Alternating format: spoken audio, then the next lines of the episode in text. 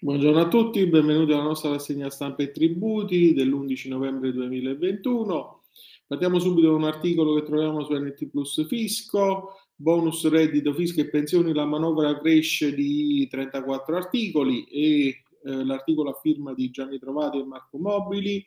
Dopo 13 giorni di intenso lavoro dall'approvazione del disegno di legge di bilancio, la nuova bozza di manovra lievita di almeno 34 articoli. L'impianto come sottolineato a più riprese nelle ultime ore da Palazzo Chigi, è rimasto fermo nei suoi capisaldi, ma per l'ingresso in segreto del testo finale bisognerà attendere perché l'invio è previsto domani con l'apertura della sessione di bilancio. Dall'evoluzione della bozza vengono però delle novità importanti. Cresce di 10 miliardi l'anno il fondo di rotazione per il recovery plan, che sale quindi a 50 miliardi, eh, e quindi non si tratta di risorse aggiuntive rispetto al totale del PNRR perché il fondo è appunto rotativo con i soldi comunitari, ma di una contrazione nei tempi di spesa previsti che aumenta quindi l'assegnazione nei prossimi due anni. Tutti italiani sono invece gli 1,6 miliardi in tre anni destinati al contratto di espansione,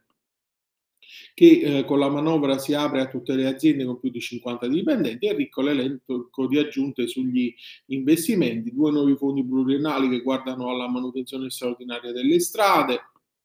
alla mobilità sostenibile, mentre le metropolitane di Milano, Torino, Roma, Genova e Napoli eh, i miliardi eh, saliranno a 3,1 nel 2036. Altri 2 miliardi serviranno per la manutenzione delle scuole e novità riguardano anche però la spesa corrente, per in particolare eh, quella delle regioni, oltre a quella degli enti locali, arriva la possibilità di rinegoziare i prestiti ottenuti dal 2013 per il pagamento dei debiti commerciali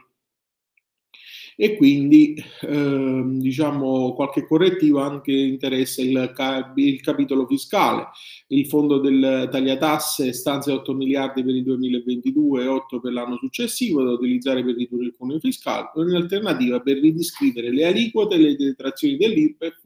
oppure ritoccare i bonus dei 100 euro e l'ulteriore detrazione da lavoro dipendente. In ultima istanza la scelta sarebbe ehm, quella di eh, far ricadere su una riduzione dell'aliquota IRAP. Nel nuovo articolo 2 viene precisato che il fondo tagliatasse della legge di bilancio dello scorso anno, che ha una dote di 2 miliardi per il 2022 e 1 miliardo per il 2023, viene incrementato nei due anni rispettivamente di 6 e di 7 miliardi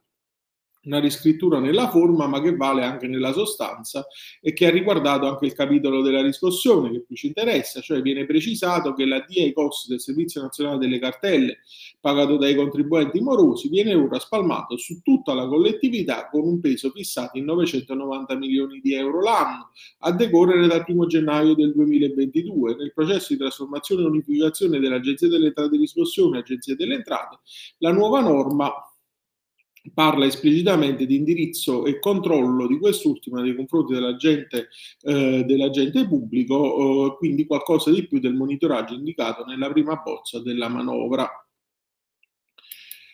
E quindi questo, eh, su questo tema eh, prendiamo poi l'articolo eh, su, eh, su, Sole 24 ore eh, di eh, Luigi Lovecchio, cartelle con agio azzerato, riscossione, con agio azzerato, riscossione a carico dell'erario, la bozza del DDL di bilancio affida alle entrate il controllo della riscossione.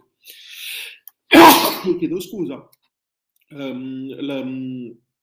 prevista l'assegnazione temporanea di personale da un ente all'altro nuova governance dell'Agenzia delle Entrate e Riscossione con l'assoggettamento di quest'ultima al controllo dell'Agenzia delle Entrate e quindi fiscalizzazione del finanziamento del sistema di riscossione coattiva con costi a carico del bilancio statale e azzeramento dell'agio di riscossione nei confronti del eh, debitore. Sono le principali ehm, modifiche in materia di riscossione coattiva nella bozza di disegno di legge di bilancio 2022. Il DDL stralcia dunque alcune previsioni al disegno di legge delega della riforma fiscale approvato il mese scorso in Consiglio dei Ministri, stabilendo un'entrata in vigore dal 1 gennaio del 2022. La prima novità riguarda quindi le misure organizzative relative ai rapporti tra agenzie di entrate e riscossioni che si pongono peraltro in stretta correlazione con le scelte in punto di finanziamento delle attività della prima. È chiaro infatti che nel momento in cui si decide possibile di porre a carico del bilancio attuale la spesa in esame, si delinea uno scenario in cui prima o poi l'agente della riscossione finirà per confluire nell'Agenzia delle Entrate. In questa fase intermedia il provvedimento governativo delinea, delinea un assetto in cui i controlli di quest'ultima si faranno più incisivi. Si prevede in primo luogo che l'Agenzia delle Entrate e riscossione sia sottoposta non più alla vigilanza del Ministero delle Finanze, ma al controllo delle entrate. Le deliberazioni del Comitato di gestione dell'Agenzia delle Entrate e riscossione, inoltre relative agli atti fondamentali, quali la modifica ai regolamenti, l'approvazione dei bilanci, sono soggette all'approvazione dell'Agenzia delle Entrate,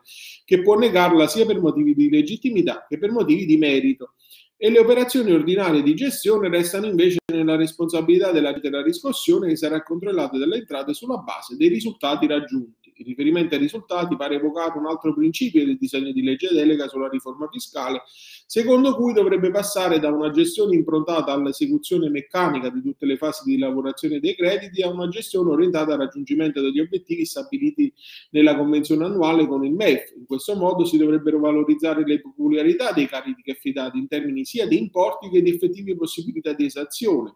in vista di una sempre maggiore integrazione con Agenzia delle Entrate, riscossione e Agenzia delle Entrate, si prevede la possibilità di forme di assegnazione temporanea di personale da un ente o l'altro e a completamento del nuovo quadro si annuncia l'azzeramento dell'agio di riscossione nei riguardi del debitore a partire dal 1 gennaio 2022, ponendo il finanziamento della funzione in esame a carico del bilancio statale. Si ricorderà come questa modifica è stata sostanzialmente imposta dalla sentenza 120 del 2021 della Corte Costituzionale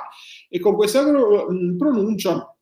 la consulta, pur dichiarando inammissibile la questione di legittimità sollevata, ha tuttavia rimarcato come l'attuale modalità di finanziamento dell'Agenzia delle Entrate e Riscossioni si presenti in contrasto con i criteri fondamentali della Carta Costituzionale. Il tema dell'agio, oggi pari al 6% delle somme riscosse, infatti finanzia- finalizzato a finanziare l'intero sistema pubblico di riscossione, se non che a causa di evidenti inefficienze del servizio che non riesce a riscuotere la gran parte delle partite affidate, accade che l'onere del finanziamento finanziamento finisce per gravare su di una quota nettamente minoritaria di debitori, così violando tra l'altro il principio di solidarietà scolpito nell'articolo 3 della Costituzione. Da qui il monito della Corte a provvedere a una rapida revisione del meccanismo in esame traendo spunto dalle esperienze dei principali paesi europei resteranno dovute però le spese relative alle, alle procedure esecutive e cautelari, nonché quelle della notifica degli atti di riscossione, cartelle e atti successivi nella misura tabellata stabilita in un futuro decreto delle finanze, come peraltro accade anche oggi.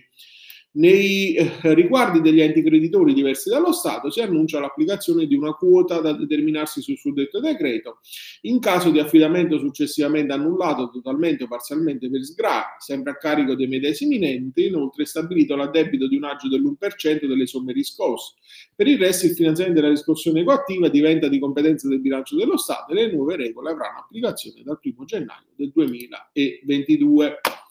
Cambiamo argomento eh, e eh, su Italia Oggi troviamo un articolo sulle notifiche degli atti nella pubblica amministrazione, SPID e delega digitale di Antonio Ciccia Messina. In vista del traguardo, la digitalizzazione delle notifiche degli atti amministrativi, si accederà con SPID e sarà possibile dare la delega digitale, previste alternative cartacee per chi non è avvezzo ai sistemi elettronici, ma infatti ha avuto il parere favorevole del garante della privacy con il provvedimento 369 del 14 ottobre 2021, il DPCM attuativo dell'articolo 26,11 del DL 76 2020 relativo appunto alla piattaforma unica per la notifica degli atti della pubblica amministrazione amministrazione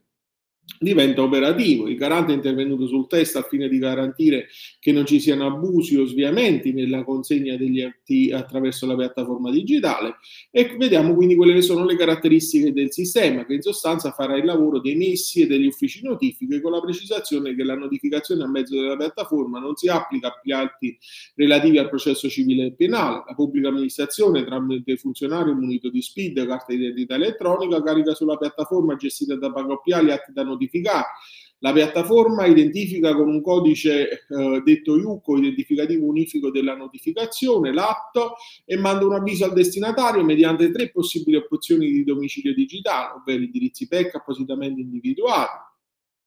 Il destinatario può scegliere uno o più domicili digitali, magari diversi per diverse amministrazioni, e può anche indicare un recapito digitale per gli avvisi di cortesia. Destinatario per scaricare gli atti notificati accede alla piattaforma con le credenziali spie o carta d'identità elettronica. C'è la possibilità attraverso la piattaforma di dare una delega fis- uh, digitale per accedere al sistema e scaricare gli atti notificati. Sono poi previste modalità alternative tradizionali per l'invio dell'avviso in formato cartaceo, della presenza sulla piattaforma di atti in notifica, così uh, come dagli, degli stessi in formato cartaceo. Ci sono modalità per scaricare l'atto dalla piattaforma per chi non ha SPID o carta d'identità elettronica, cioè credenziali temporanee a scadenza. I documenti oggetto delle attestazioni saranno conservati fino a 10 anni dalla data di perfezionamento della notifica per il destinatario, mentre gli atti oggetto della notificazione restano disponibili sulla piattaforma per 120 giorni dal perfezionamento della notifica per il destinatario. Nel suo parere il garante si è preoccupato di migliorare le procedure per impedire che comunicazioni private vengano recapitate a un domicilio digitale di lavoro, eventualmente lette da collaboratori di ufficio, e quindi particolari tutele sono state previste nel caso in cui l'interessato destinatario degli atti abbia deciso di delegare un altro soggetto, ad esempio un parente, un CAF, un commercialista, a scaricare per lui la documentazione al fine di evitare accessi non autorizzati effettuati anche in tempi successivi alla delega e quindi prima di avviare il servizio Pagoppia dovrà sottoporre al garante una valutazione di impatto sulla produzione dei dati. Con altro provvedimento, l'ingiunzione 392 del 28 ottobre 2021, il garante ha erogato una sanzione di 10.000 euro a un medico di famiglia che aveva, ehm, che aveva appeso le ricette mediche con le mollette da bucato fuori la finestra dello studio, situato al piano terra su una pubblica via, rendendole così visibili a chiunque ehm, nella parte in cui si vedeva il nome degli assistiti e il contenuto delle prescrizioni. Nell'atto il garante precisa che i medici possono lasciare presenti ricette certificate presso le sale d'attesa dei propri studi o presso le farmacie senza doverli necessariamente consegnare di persona, ma è indispensabile che ricette e certificati vengano consegnati in busta chiusa. Ultimo articolo, lo troviamo su NT Plus eh, diritto, a firma di Antonio Colella, interessi richiesti in cartella, questione rimessa alle sezioni unite eh, e fa il punto sull'eccezione quasi sempre sollevata dai contribuenti in sede processuale, eh, in via naturalmente residuale molte volte, per contestare uno dei vizi che può inficiare la pretesa esattoriale, ovvero l'applicazione del calcolo di interessi riportati all'interno della cartella di pagamento, eccezione che eh, naturalmente tiene eh, conto del eh, computo criptico e eh, incomprensibile che spesso porta a un rilievo non tanto quella che è la spettanza degli interessi, ma proprio il modo con cui è stato calcolato il totale eh, riportato nella cartella eh, di eh, pagamento. E quindi eh, la Corte di Cassazione ha più volte ritenuto che il calcolo degli interessi sia di fonte legale, motivo per il quale la cartella di pagamento deve ritenersi congruamente motivata quando al calcolo degli interessi mediante il richiamo alla dichiarazione dalla quale deriva il debito eh, d'imposta e la conseguente periodo di competenza, essendo il criterio di liquidazione degli stessi predeterminato ex legge, risolvendosi pertanto eh, la relativa applicazione in un'operazione matematica. Di diverso orientamento giurisprudenziale tanto di merito quanto di legittimità, ehm, c'è eh, la eh, considerazione che nel calcolo di interessi la cartella esattoriale deve essere motivata nella parte in cui mediante la stessa venga anche richiesto per la prima volta il pagamento dei crediti diversi da quello oggetto dell'atto impositivo, oggetto del giudizio, come quelli afferenti agli interessi e per quelli quali deve essere indicato il criterio di calcolo seguito. Eh, in vacazio legis è stata la Corte di Cassazione con l'ordinanza 31.960 del 5 5 novembre 2021 a ritenere sussistenti le condizioni per la rimessione al primo presidente affinché valuti l'eventuale assegnazione alle sezioni unite, stante l'esigenza di rendere effettiva e incisiva la funzione normofilatica della Corte di Cassazione attraverso l'enunciazione di un principio di diritto rispetto a questioni variamente eh, risolte delle sezioni. Questa quindi è eh, destinata a riproporsi eh, in eh, questione che quindi è destinata a riproporsi in numerose eh, E con quest'ultimo articolo vi saluto e vi auguro un buon proseguimento di giornata e vi do appuntamento a domani.